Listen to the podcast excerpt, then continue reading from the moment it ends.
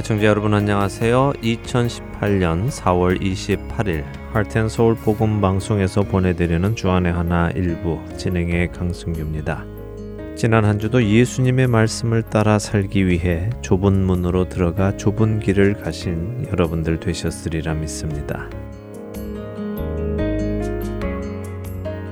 오늘은 최근 전 세계에 있었던 기독교 관련 소식 중 몇 가지를 여러분께 전해드리며 방송을 시작하려 합니다.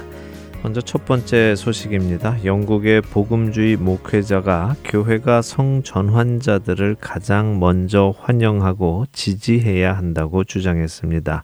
런던에서 교회를 개척하고 국제 자선 단체인 오아시스를 설립한 스티브 척 목사는 최근 새로 출간된 책을 통해 신약을 보면 첫 번째 비유대교 개종자가 생물학적으로 사회화학적으로 성소수자였다고 주장을 하며 그 예를 빌립이 만났던 이디오피아 내시로 들었습니다. 척 목사는 자신의 책을 통해 우리가 모든 이들에 대하여 붙들고 보호해야 할 기준은 은혜에 관한 것이라 확신한다며 그 은혜는 그리스도를 통해 나타난 것으로 근본적으로 모든 것을 포용하시는 하나님의 은혜이다라고 주장하며 그리스도인들의 직무는 하나님은 사랑이시라는 사실의 증거가 되어야 하는 것이라고 주장했습니다.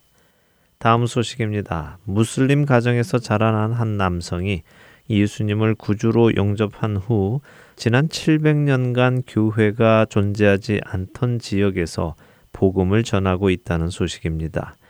우린 보가즈라는 이름의 이 청년은 기독교는 악한 것이라고 배우고 생각하며 자랐습니다. 그러나 지난 1999년 기독교로 개종한 친척으로부터 예수님의 복음을 전해 듣고 기독교의 메시지를 확신하게 되었고 자신도 개종하게 되었습니다.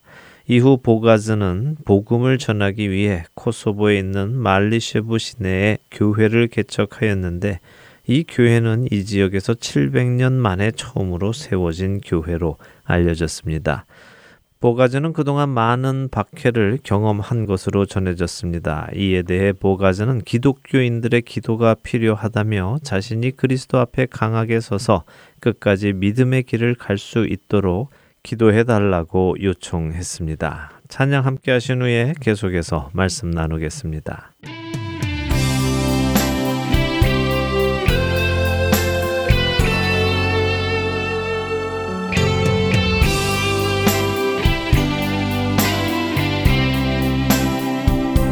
세상에서 방황한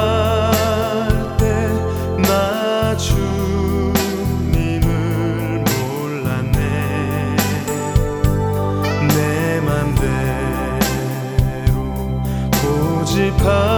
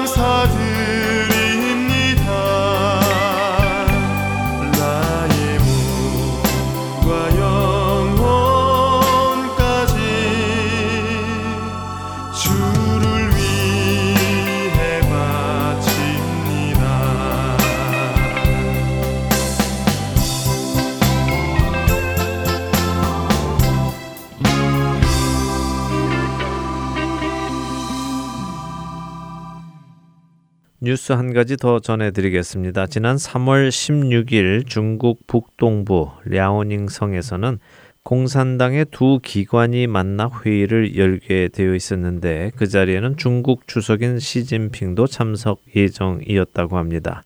이때 저우진샤라는 한 중국인 그리스도인 여성이 시진핑에게 복음을 전하려 했다가 구금되었다는 소식입니다. 조진 샤라는 이 여성은 피켓에 하나님이 전 세계 사람들을 사랑하시고 시진핑에게 크게 말씀하고 계시다라는 글을 써서 회의가 열리는 동안 시진핑 주석에게 다가가려 했지만 경찰에 의해 제지를 당했고 고향으로 호송되어 구금된 것으로 알려졌습니다. 조진샤라는 이 여인은 지난 몇 년간 중남해를 수십 번 여행하면서 복음을 전해왔고 그때마다 구금되거나 납치되는 일을 당해왔다고 전해졌습니다. 오늘 이렇게 여러분께 세 가지 뉴스를 전해드렸는데요. 여러분과 두 가지 주제를 생각해 보기를 원합니다. 첫 번째는 교회가 트랜스젠더들을 가장 먼저 환영하고 지지해야 한다고 주장한 영국의 스티브 초크 목사의 이야기입니다. 교회가 트랜스젠더들을 가장 먼저 환영해야 한다는 그의 말은 동의합니다. 죄인이 그리스도 앞으로 나와오는 것을 환영하지 않을 이유가 없지요. 예수님께서 이 땅에 오신 이유가 바로 자신의 죄에서 죽어가는 사람들을 대신하여 죽으시기 위함이니 말입니다. 그런데 문제는 그들을 지지해야 한다는 초크 목사의 발언입니다. 지지한다는 것이 무엇입니까? 그것은 트랜스젠더들이 그렇게 살도록 인정해주고 그것이 옳다고 말해주는 것을 의미하지요. 그러나 그것이 정말 맞는 일일까요?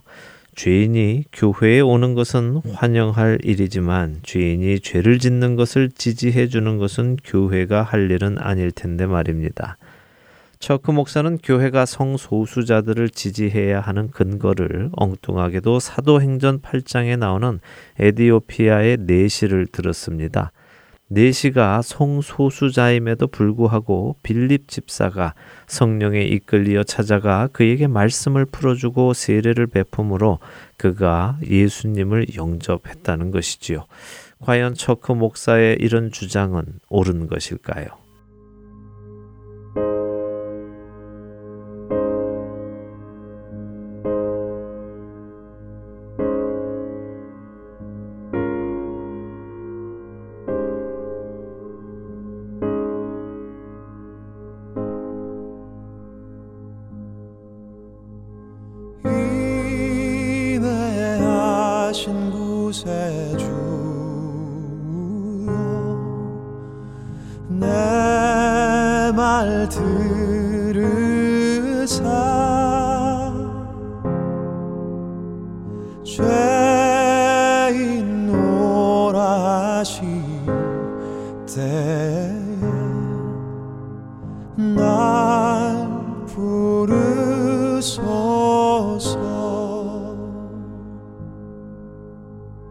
때에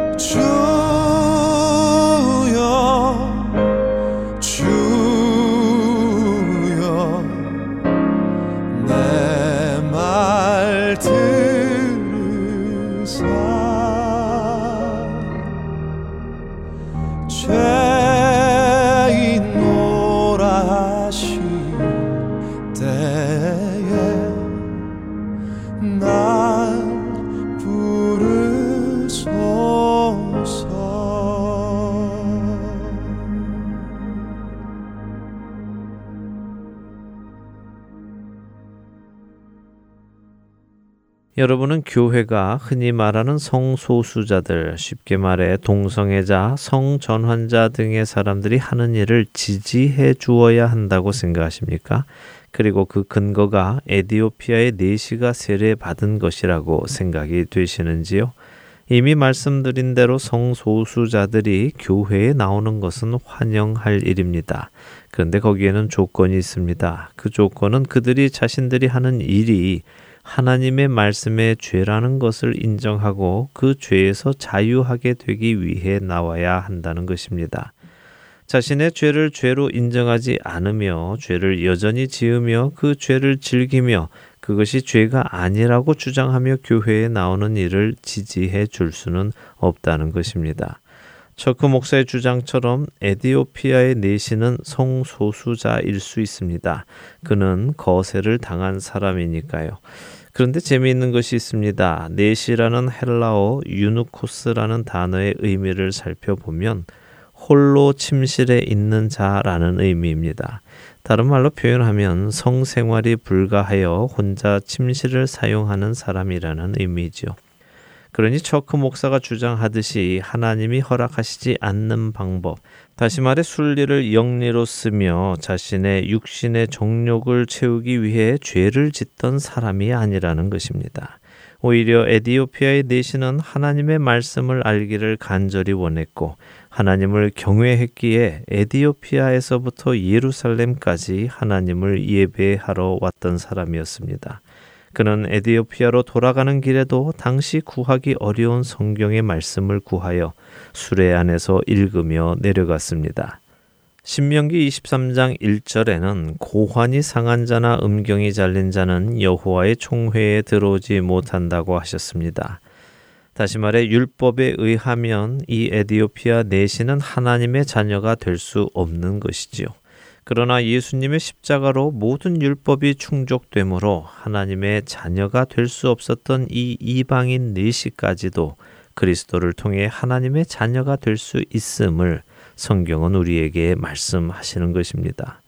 결코 죄인이 죄를 즐기면서도 하나님의 은혜라는 이름으로 그것을 지지해 주라는 말씀이 아닌 것입니다. 이런 엉뚱한 소리에 우리 성도들이 미혹되어 동성애를 죄가 아닌 것으로 인정하는 어처구니 없는 일을 하지 않게 되기를 바랍니다. 모든 죄인은 자신의 죄에서 돌이켜 그리스도의 은혜의 십자가 앞으로 나와야 합니다. 죄에서 우리를 구원하시는 것이 은혜이지 죄를 즐기도록 덮어주는 것이 은혜는 아닌 것입니다.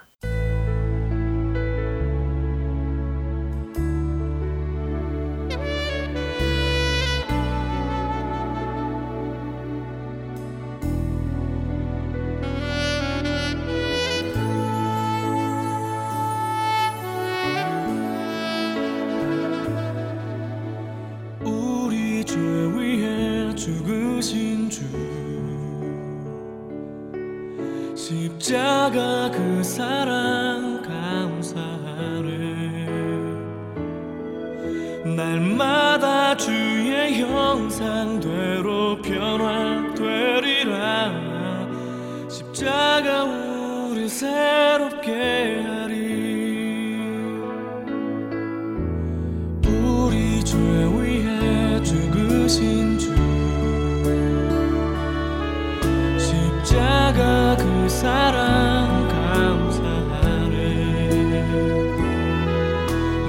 날마다 주의 형상대로 변화되리라. 십자가 우리 새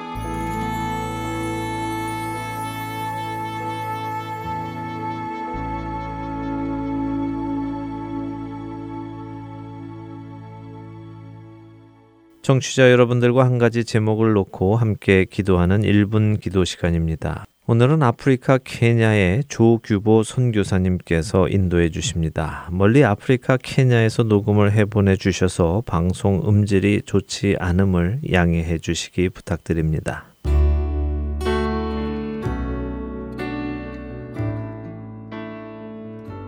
할트엔 서울 복음 방송 1분 기도 시간입니다. 저는 아프리카 케냐 조규보 선교사입니다. 오늘은 아프리카의 말씀의 풍이 오기를 기도하겠습니다. 우리가 생각하는 아프리카는 지지리로 가난하고 기운과 질병으로 처절한 삶을 사는 흑인들이라고 생각하는데 아프리카는 인류의 시작점이고 복음도 대륙 중 가장 먼저 받았습니다. 한설인 노예 무역과 식민지 아픔이 있었지만 지금 아프리카의 시대가 열리고 있습니다. 하지만 영적으로 이슬람과 이단들로 인해 고통을 당하고 있습니다. 이슬람은 아프리카를 정복하기 위해 아프리카의 관문인 케냐를 타켓으로 삼고 2020년에는 케냐를 이슬람 국가로 만들겠다고 합니다. 만약 케냐가 넘어가면 주변국인 우간다, 탄자니아, 부룬디, 남수단까지도 위험한 상황입니다. 우리의 선교는 정치 경제적으로 이슬람과 이단들의 상대가 될 수 없는 현실입니다. 이러한 상황 앞에서 앞으로 우리는 어떠한 방법으로 선교할 것인가 정말 너무 힘든 상황입니다. 선교의 목적이 하나님을 알리는 일이라면 성경만이 그 대안입니다. 하나님을 알릴 수 있는 길은 성경 이외에 없기 때문입니다. 그래서 조사한 결과 한국의 원바디에서 만든 바이블 타임이란 12달로 분리된 성경책을 통해 현재 2만 5천여 명이 매일 성경을 읽고 있습니다. 매월 2불이면 한 사람이 1년간 신약을 읽게 됩니다. 아프리카인들이 매일 성경을 읽을 수 있도록 기도해 주십시오. 아프리카의 말씀의 부흥이 일어나도록 함께 기도하겠습니다.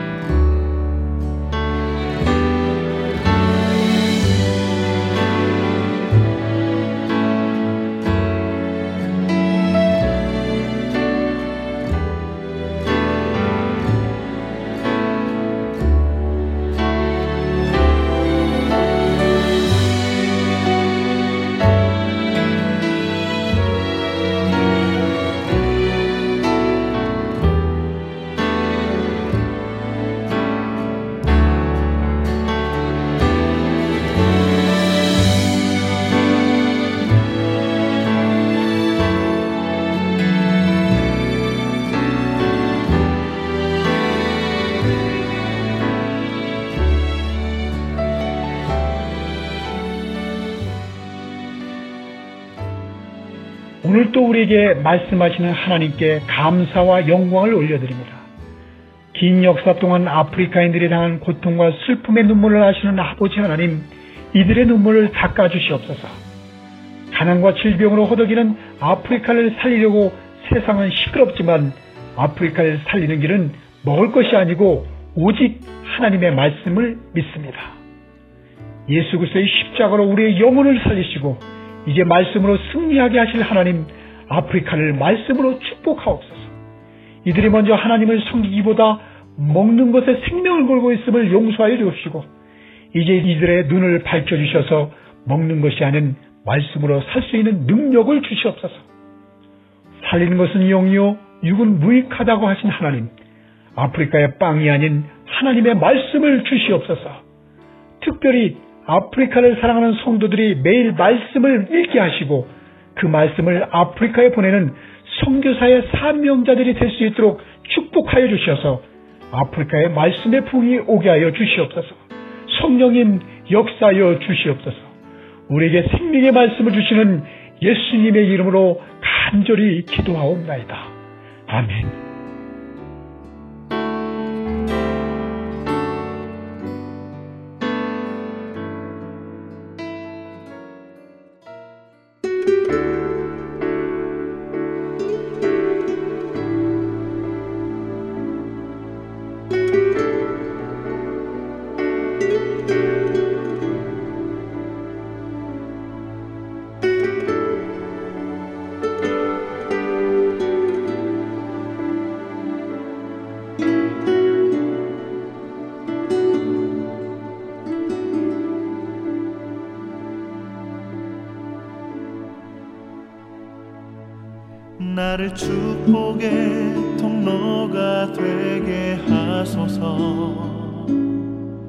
나를 축복의 통로가 되게 하소서.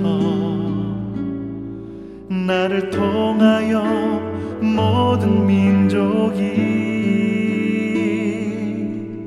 그들을 향한 하나님의 계획하신 축복을 누리게 하소서. 내 안에 나를 깨뜨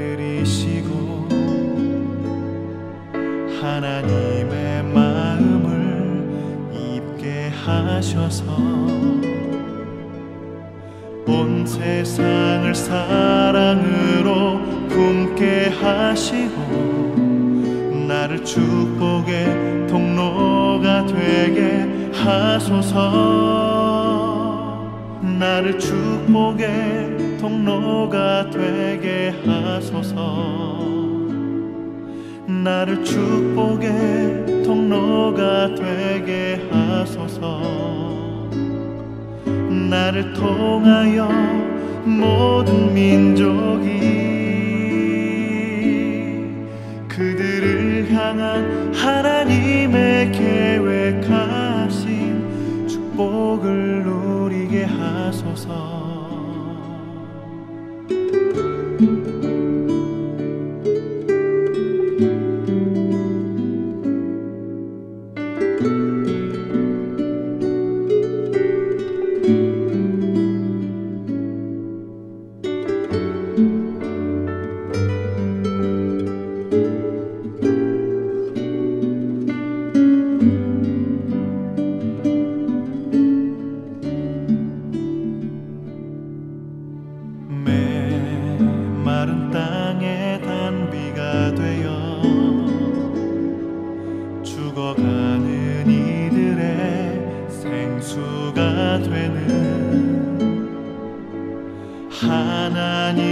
크신 언약 정케 하시고 나를 축복의 통로가 되게 하소서.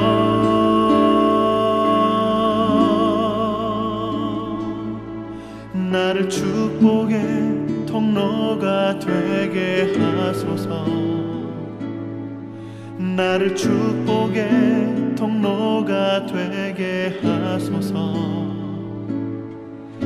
나를 통하여 모든 민족이 그들을 향한 하나님의 계획하신 축복을 누리게 하소서. 나를 축복의 통로가 되게 하소서. 나를 축복의 되게 하소서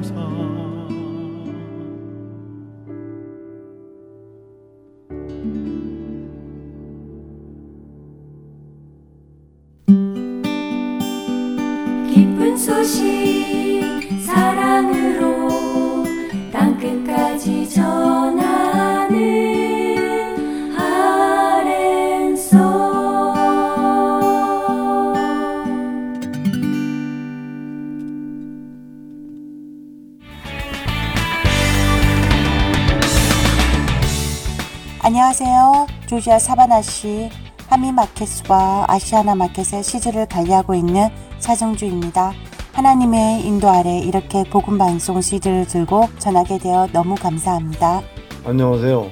뉴저지 에디슨 하나님 앞에 CD를 놓고 있는 정기철입니다.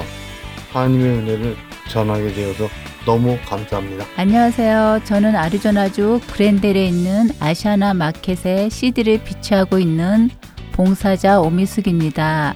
이렇게 복음 CD를 듣고 전하게 되어 기쁩니다. 감사합니다. 안녕하세요. 저는 뉴욕주 플러싱에서 잔치잔치의 복음방송 CD를 비치하고 있는 봉사자 송대욱입니다. 예수 그리스도의 구원의 복음은 복음을 전달받은 사람들을 통해 끊임없이 전해져 갑니다. 여러분도 복음의 전달자가 되실 수 있습니다.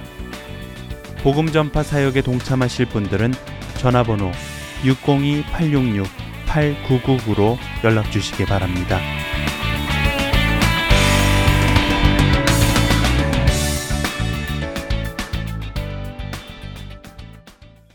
야곱을 이스라엘로 만들어 가시는 하나님을 만나는 시간입니다. 야곱의 하나님으로 이어드립니다.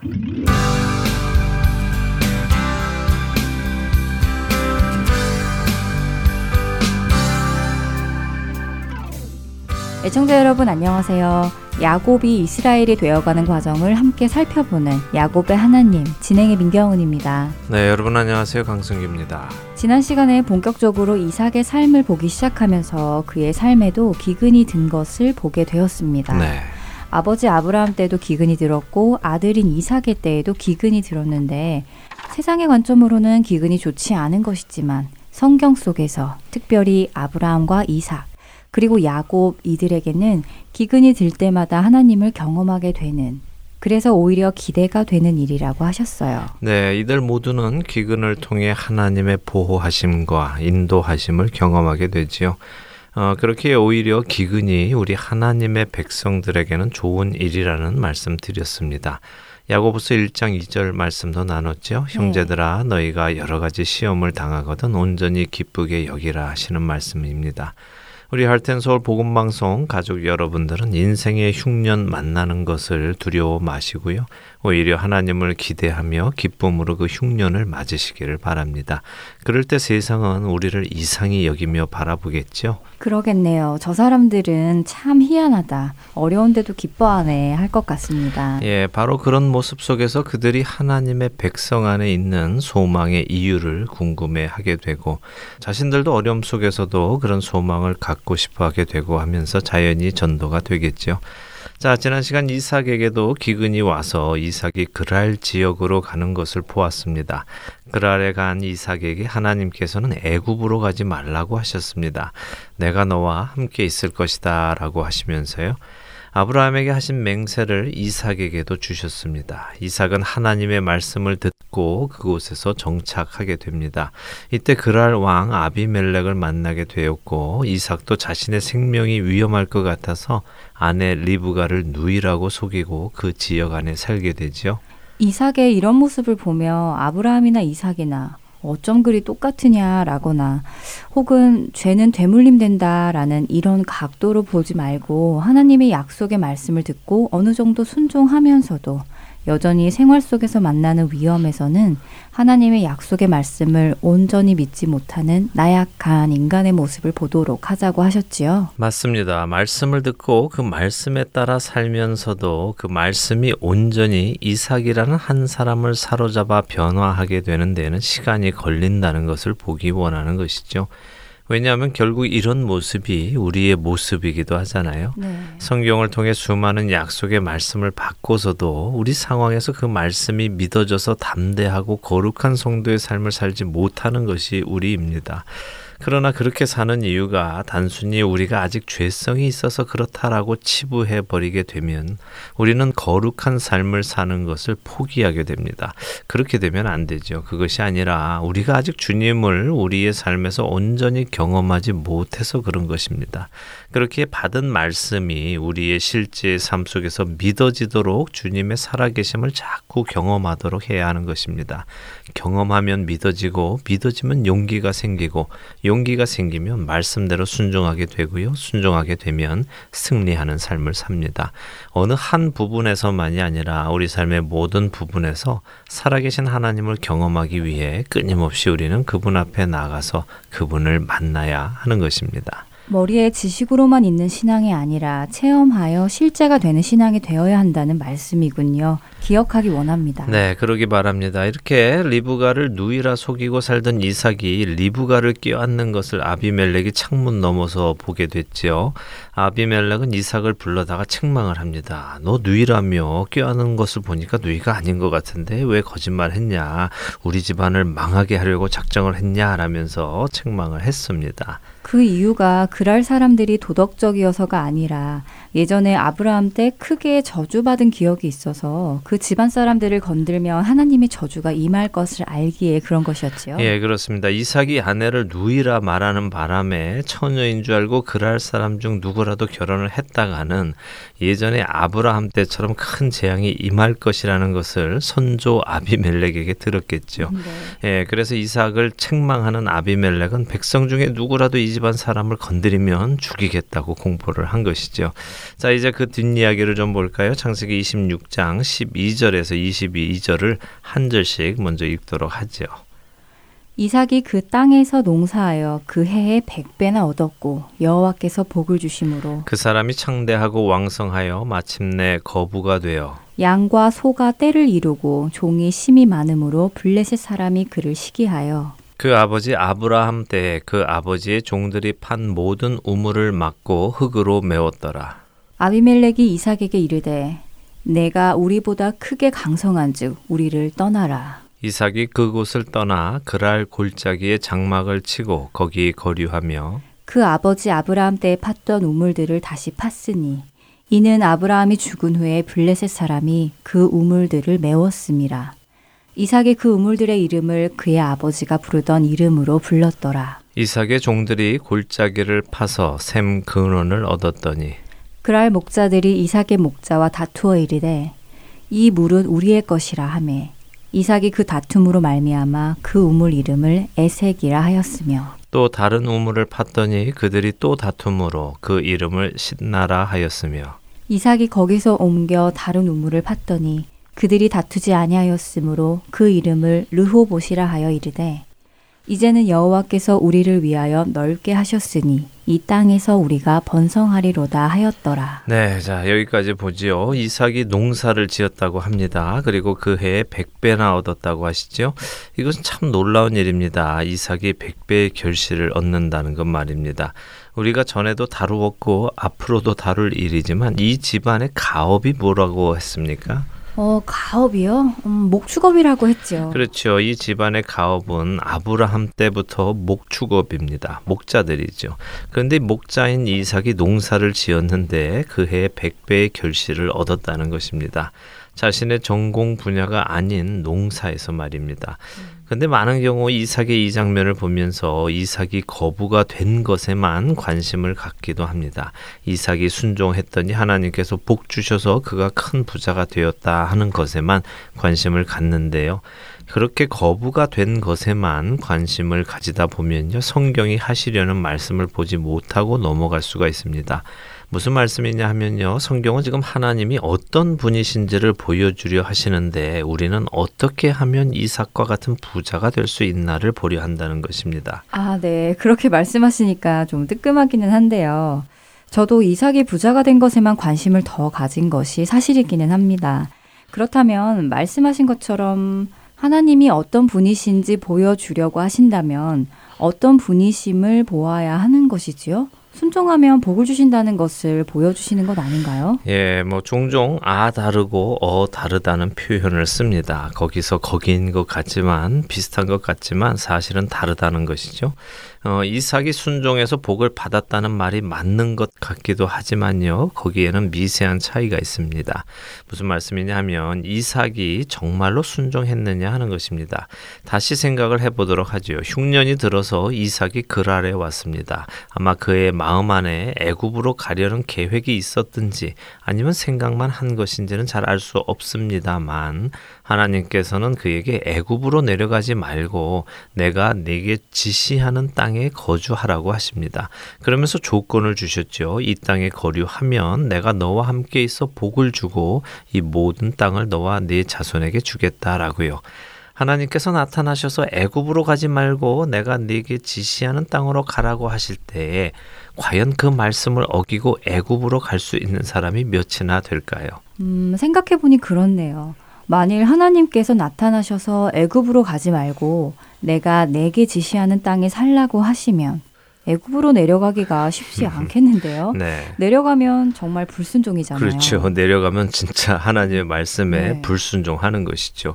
그렇지만 이처럼 하나님이 나타나셔서 가지 말라고 하실 때는 그것을 거역하면서까지 가기는 쉽지 않다는 말씀입니다. 그러니 그냥 머물게 된 것이라고 이해하는 것이 더 옳지요. 자, 무슨 말씀을 드리려는 것인지 설명을 드릴게요. 지금 이 장면은 순종과 순종에 대한 하나님의 보상이라고 보기보다는 요. 이삭을 향한 순수한 하나님의 계획과 약속, 그리고 그 계획과 약속의 성취를 보아야 한다는 것입니다. 무엇 무엇을 했기 때문에 받는 것이 아니라 무엇 무엇을 하나님께서 하시고자 함으로 해야 하는 것을 말하는 것입니다. 아 다르고 어 다릅니다.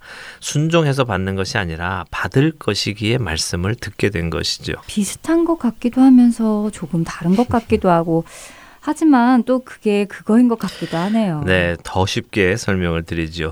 어, 동화 중에 금도끼, 은도끼 동화가 있습니다. 다 아시죠? 네. 예, 이삭이 부자가 된 것에만 관심을 갖는 것은요. 금도끼, 은도끼 동화에서 어떻게 금도끼, 은도끼를 다 손에 쥐느냐가 목적이 되는 것과 마찬가지입니다. 결국 마음씨 나쁜 나무꾼은 금도끼, 은도끼를 얻기 위해서 거짓말을 해서 혼이 나는 결말을 얻지 않습니까? 네. 그 동화가 이야기하려는 것은 정직한 사람이 복을 받는다는 이야기인데 말입니다. 하나님께서 지금 이삭을 거부로 만드신 것은 하나님이 약속하신 것을 지키는 분이시라는 것을 보여주시려는 것이지 순종하면 복 받는다는 것을 보여주시려는 것이 아니라는 말씀입니다. 물론 하나님께 순종하면 복을 받지요. 그것은 틀리지 않습니다. 그러나 지금 이 장면 성경이 하시려는 말씀은 그것이 아니라는 말씀입니다. 아, 이제 이해가 갑니다. 지금 성경이 이삭의 거부가 됨을 통해 보여주시려는 것은 하나님이 약속하신 Martin. 내가 너와 함께 있어 내게 복을 주고 라는 그 약속을 이행하시는 하나님을 보여주시려는 것이라는 것이군요. 그렇습니다. 하나님은 먼저는 이삭에게 그 사실을 알려주고 싶으신 것이고요. 그리고 그 사실을 읽는 우리도 그 사실을 알기 원하시는 것이죠. 자, 이제 이 이삭의 이야기를 하나님께서 약속을 지키시는 것을 관점으로 보도록 하겠습니다. 하나님이 이 땅에 거류해라. 내가 너와 함께 있어 내게 복을 주시겠다 하셨죠. 네. 그래서 이삭이 그 땅에 거류했더니 하나님이 복을 주셔서 그 사람이 창대하고 왕성하여 마침내 거부가 되었다고 하십니다. 자, 첫 번째 하신 말씀 그 약속이 이루어졌지요. 그렇죠? 그렇네요. 복을 주셨네요.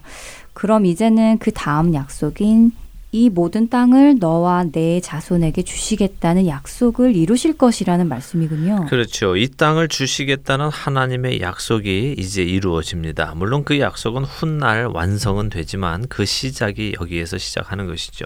자, 거부가 된 이삭 그에게 양과 소가 때를 이루고 종이 심이 많으니까 블레셋 사람들이 시기했다고 하십니다. 야, 이거 어디서 타지에서 들어온 주제에 우리 동네 와서 노른자를 다 차지하네. 지 아버지도 그러더니 아들까지 그러네 하면서 시기하는 것이죠.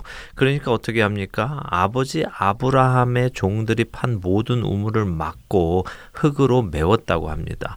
물 공급을 막아버린 것이죠. 이게 무슨 의미겠습니까?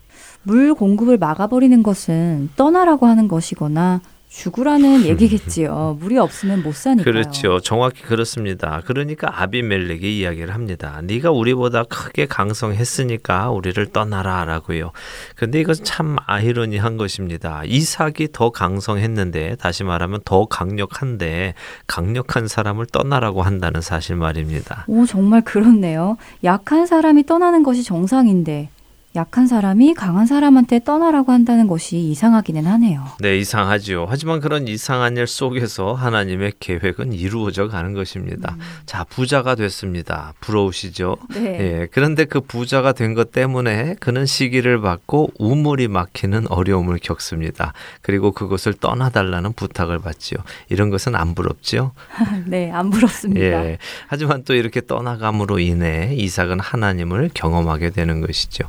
17절에 이삭이 그곳을 떠나 그랄 골짜기에 장막을 치고 거류하면서 18절에는 아버지 아브라함 때에 판 우물들을 다시 팠다고 합니다. 왜냐하면 블레셋 사람들이 아브라함이 죽은 후에 그 우물들을 메웠기 때문이라고 설명하고 계십니다. 자, 성경이 지금 무슨 말씀을 하시느냐 하면요. 이삭이 아버지 아브라함의 발자취를 따라간 것을 알려주시는 것입니다. 예전에 아버지가 사시던 곳, 아버지가 인정받고 사시던 그곳을 찾아가서 아이고 옛날에 아버지가 살아 계셨을 때는 그럴 사람들이 우리를 안 괴롭혔는데 하면서 옛 생각을 하는 것이죠. 그래서 우물의 이름들을 아버지가 부르셨던 대로 불렀다는 것입니다. 자 그런데 이삭의 종들이 골짜기를 파다가 샘 근원을 얻었습니다. 아주 중요한 물줄기를 찾았다는 이야기인데요. 그랬더니 그랄의 목자들이 와서 이삭의 목자와 다투면서 이 물은 우리 것이다라고 우깁니다. 그래서 이삭이 그 우물 이름을 에색이라고 부르고는 그 우물을 포기하고 다른 우물을 또 팝니다. 다른 우물을 팠더니 그들이 또 다툽니다. 그래서 이번에는 이름을 시나라고 하고 또 다른 데로 옮겨가서 우물을 파지요. 자, 이런 이삭의 모습을 보면서 사람들은 종종 이삭의 성품이 참 착하다라고 평가를 합니다. 네, 저도 들었습니다. 이삭이 성품이 좋아서 싸움을 하지 않았다고 들었는데요. 예, 많은 분들이 그렇게 생각을 하시는데요. 그런데 이삭이 이름 지은 이 우물의 의미를 알면요. 이삭이 성품이 착해서 싸움을 하지 않은 것이 아님을 알게 되는데요. 음. 먼저 에색이라는 우물의 의미는 다툼입니다. 싸웠다는 것이죠. 그리고 두 번째 우물은 시나인데요. 대적함이라는 의미입니다. 이 시나는 사탄이라는 어원에서 온 단어입니다. 그리고 에색의 어원은 밀어닥치다. 어, 불법을 행하다, 속여 취하다 이런 의미고요. 그러니까 결국 이삭은 싸움을 할 때마다 그 우물에 아주 불평스러운 이름을 붙여준 것입니다. 어, 한국어로 표현을 하자면요, 첫 번 우물에는 에이 더러운 놈들 힘으로 밀어붙여서 음. 빼앗아가는 이 날강도 같은 놈들 이렇게 불평을 하면서 이름을 지은 것이고요. 두 번째 우물은 에이 사탄 같은 놈들 또 와서 뺏어가네 하면서 이름을 지은 것이죠. 그러니까 이삭이 성품이 착해서 누가 자기가 판 우물을 얻고자 했을 때 그래 너 가져 난 또 팔게 이런 식으로 한 것이 아니라 네. 에이 나쁜 놈 하면서 떠났다는 말씀이죠. 그렇죠. 뭔가 궁시렁궁시렁 거리면서 가는 모습이 그려지는데요. 그렇죠. 궁시렁궁시렁 하는 모습이 보입니다. 네. 그렇다면 그는 왜 궁시렁궁시렁 하면서 갔을까요? 주로 어떤 사람들이 궁시렁거립니까? 궁시렁거리는 사람이요. 네. 음, 뭐랄까요? 뭐 불만이 있기는 한데 그 불만을 해결할 힘은 없을 때 투덜거리며 불평은 하지만 물러나는 뭐 그런 모습 아닐까요? 예, 맞습니다. 바로 그런 모습이죠. 불만이 있습니다. 화가 났죠. 그런데 싸울 용기는 없습니다. 두렵기 때문에 그렇습니다. 그러나 나름 화가 난 것을 표현은 하는 것이죠. 지금 이삭을 나쁜 사람으로 만들려고 이런 말씀 드리는 것이 아니라요. 이삭의 솔직한 모습을 보자는 것입니다. 이삭은 화는 났습니다. 그런데 두렵죠. 이런 모습을 가진 이삭을 하나님이 어떻게 변화시키시는가를 보자는 것입니다. 이렇게 에색 혹은 신나 화가 나서 이름을 짓고는 그래 니들 잘 먹고 잘 살아라 퇴 하면서 떠나간 이삭이 다른 곳에 가서 우물을 팠는데 이번에는 다툼이 없었습니다. 그래서 그곳을 르호봇 넓은 우물 넓은 곳 이렇게 이름을 짓고는요. 자 여기는 넓으니까 이제 싸울 일이 없겠구나 하면서 하나님께서 허락해 주신 땅이라고 믿으면서 이제부터 여기서 번성하자 하는 것이 오늘 우리가 읽은 구절의 내용입니다. 자 다음 세 절만 더 읽고요. 오늘 마치도록 하겠습니다. 23절에서 25절입니다. 네.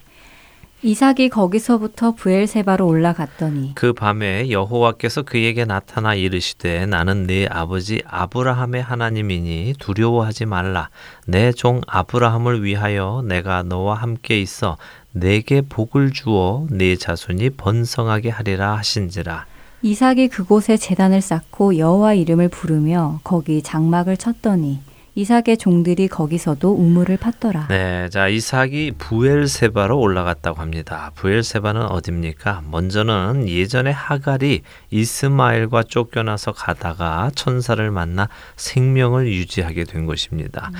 하나님의 은혜를 경험한 곳이죠. 어, 또 어, 아브라함이 아비멜렉과 평화 협정을 맺으며 암양 새끼 일곱을 따로 놓고 이 우물은 내 우물입니다라는 증거로 삼았던 곳이기도 합니다. 그리고 아브라함이 이 이삭을 번제로 드리려 모리아 땅에 갔다가 준비하시는 하나님 여호와 이레를 경험하고 내려와서 살기 시작한 곳이기도 하고요. 다시 말씀드리면 생명과 관련이 있는 곳입니다. 죽어가던 이스마엘이 살았고요. 적대 관계에 있던 아비멜렉과 아브라함이 협정을 맺으며 자기 우물임을 공증받아 안전하게 된 곳입니다. 또한 이삭이 죽었다가 다시 살아나서 오게 된 곳이기도 합니다. 이런 여러 가지 경험을 한 곳이 바로 부엘세바이지요. 어, 아버지의 과거가 쭉 생각나는 곳으로 이삭이 오게 된 것입니다. 바로 그런 장소에서 그날 잠을 잘 때 하나님께서 두 번째로 이삭에게 나타나셔서 두려워하지 말라고 하십니다. 왜 두려워하지 말라고 하십니까? 아무래도 이삭이 그랄의 목자들과 사람들을 두려워하고 있으니까 그렇겠죠. 그렇죠. 그러니까 하나님께서 나는 네 아버지 아브라함의 하나님이야. 그러니 두려워 말라. 내가 네 아버지 지킨 건 너 잘 알지? 걱정하지 마라. 내가 너와 함께 있다. 네 아버지에게 한 약속 자손이 번성하게 하는 것, 그 일을 내가 반드시 할 것이다. 그러려면 너희 가족을 내가 지켜 주어야 그 약속이 이루어지지 않겠니? 그러니까 날 믿어라. 라고 하나님이 말씀하시는 것입니다. 이 말씀을 듣고 나니 이삭에게 변화가 온 것입니다. 어, 하나님이 믿어진 것이군요. 그렇죠. 아, 내 아버지를 지키신 그 하나님, 내 아버지가 내가 어릴 적 나를 번제로 드릴 만큼 믿을 수 있는 그 하나님, 흉년에 이 그랄에 와서 백배나 열매 맺게 해주신 그 하나님, 그랄 사람들에게서 나와 아리따운 내 아내를 지켜주신 그 하나님, 그 하나님의 보호하심이 실제로 깨달아진 것이죠. 그러니 그가 그곳에 재단을 쌓고 여호와의 이름을 부른 것입니다. 재단을 쌓는 것은 그곳이 하나님의 땅이라는 것을 선포하는 행위이고요. 여호와의 이름을 부르는 것은 하나님을 내 하나님으로 영접하는 의미입니다. 아브라함의 하나님이 이삭의 하나님이 되시는 순간입니다. 그런 중요한 장면이군요. 아브라함의 하나님이 이삭의 하나님이 되는 순간이요. 네, 하나님의 실제가 내게 다가와 믿어질 때 우리는 하나님을 나의 하나님으로 고백하게 됩니다. 이삭에게 지금 그 일이 일어났기에 이삭이 거기에 장막을 치고 우물을 팝니다. 내가 이제 더 이상 그랄 사람들을 무서워해서 이곳 저곳 계속 쫓겨 다니지 않고 이곳에서 나를 보호하시는 주님과 두려움 없이 살겠다 하는 의지의 표명이죠. 그렇게 설명을 듣고 보니까요. 이삭이 거기에 장막을 치고 종들이 우물을 팠다는 사실이 아주 단호한 모습으로 다가오네요. 그렇죠. 자, 이런 그의 단호한 모습이 어떤 모양으로 나타날지 우리 다음 주에 보도록 하겠습니다. 우리 안에도 하나님을 경험하고 하나님을 나의 하나님으로 고백하게 되면 이런 단호한 모습이 나타나게 됩니다. 그런 우리 모두 되시기를 소망합니다. 네, 더 많이 또 더 깊이 늘 하나님을 경험하는 우리 모두가 되기를 바라면서요. 야곱의 하나님 마치겠습니다. 다음 주에 뵙겠습니다. 안녕히 계세요. 네, 한 주간도 강건하십시오. 안녕히 계십시오.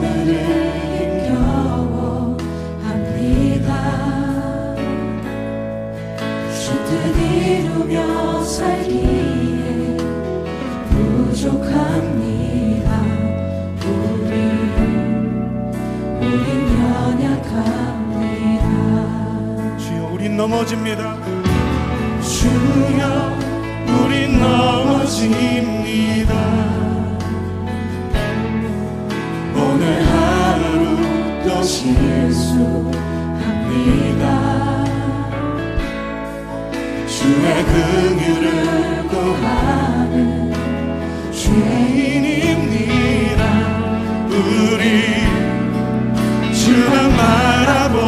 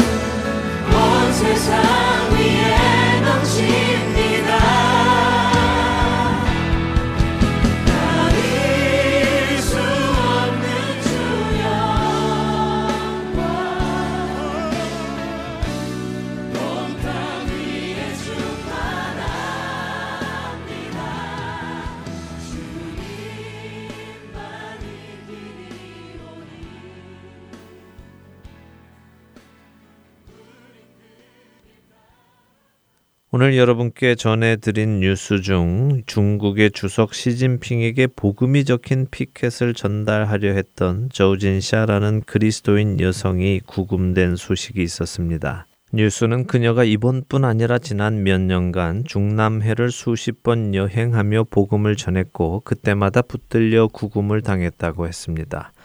얼마 전에도 하나님은 전 세계 사람들을 사랑하십니다. 그렇기에 시진핑과 펑리 위안에게 크게 말씀하시고 계십니다. 무신론은 죄를 양성할 뿐이며 인간을 파멸시킵니다. 천국이 가까워 왔습니다. 회개하십시오라는 팻말을 들고 서 있다가 구류에 처해지기도 했다고 하더군요. 제가 이 소식을 듣고 감동을 받은 것은 그녀는 복음을 전하는 것이 금지된 중국에서 그 사실을 알면서도 복음 전하기를 두려워하지 않고 있다는 사실이었습니다. 전할 때마다 붙들리고 고초를 받고 자유가 억압당하는 일이 반복되는데도 이 일을 그녀는 반복해서 한다는 사실이 저를 부끄럽게 하기도 했습니다. 우리는 사실 오늘 당장 밖으로 나가 예수님을 전한다 하더라도 아무런 제재를 받지 않을 텐데도 예수님 전하기를 주저하고 있지 않습니까? 저우진샤라는 이 여인은 상대가 누구인지 가리지 않았습니다. 길에서 만나는 사람은 물론 자신의 나라 최고의 지도자에게까지도 예수님의 복음 전하는 것을 두려워하지 않았지요. 무엇이 그녀를 이처럼 자신있게 복음을 전할 수 있게 할까요? 그녀의 원래 성격이 진취적이어서 그랬을까요? 아니면 이렇게 사람들 앞에 나서서 관심 받기를 좋아해서 그럴까요? 저는 그렇지 않을 것이라 생각합니다. 저는 그녀가 이렇게 진취적으로 또 적극적으로 복음을 전할 수 있는 것은 그녀 안에 있는 믿음이 복음에 대한 가치를 깨닫게 했기에 그 무엇보다도 소중한 복음 전하는 것을 오히려 자랑스럽게 생각할 것이라고 믿습니다. 그리고 이것이 사실이라면 상대적으로 복음 전하기를 꺼려 하는 우리의 모습 속에는 예수 그리스도의 복음에 대한 확신이 적기 때문이 아닐까 하는 결론을 내어 봅니다. 내가 복음을 부끄러워하지 아니하노니 이 복음은 모든 믿는 자에게 구원을 주시는 하나님의 능력이 됨이라. 먼저는 유대인에게요 그리고 헬라인에게로다. 복음에는 하나님의 의가 나타나서 믿음으로 믿음에 이르게 하나니 기록된 바 오직 의인은 믿음으로 말미암아 살리라 함과 같으니라. 로마서 1장 16절과 17절의 말씀입니다. 사도 바울은 복음을 부끄러워하지 않는다고 했습니다.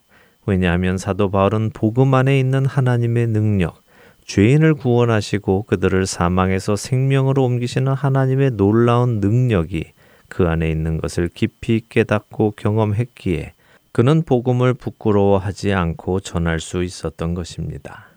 사랑하는 애청자 여러분, 여러분은 어떠십니까? 여러분은 복음의 능력을 경험하셨습니까?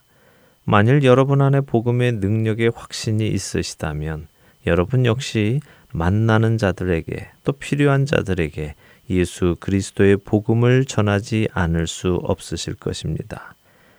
교회가 700년간이나 없던 곳에 변화된 한 청년으로 인해 복음이 전해지고 있다는 뉴스 기억하십니까? 예수님의 복음으로 인해 변화된 한 청년이 700년간이나 생명이 없던 곳에 영원한 생명의 길을 열어주고 있습니다.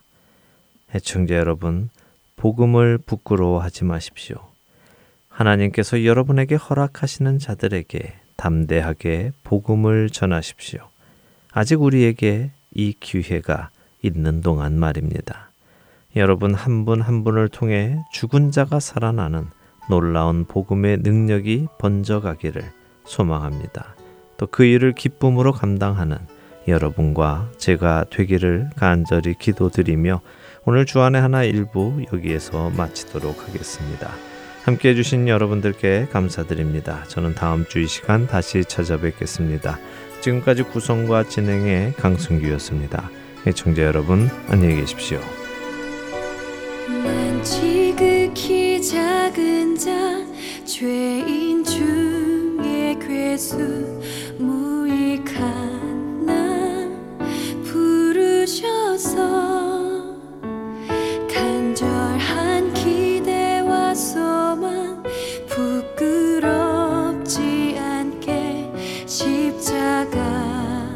귀찮게 하셨네. 어디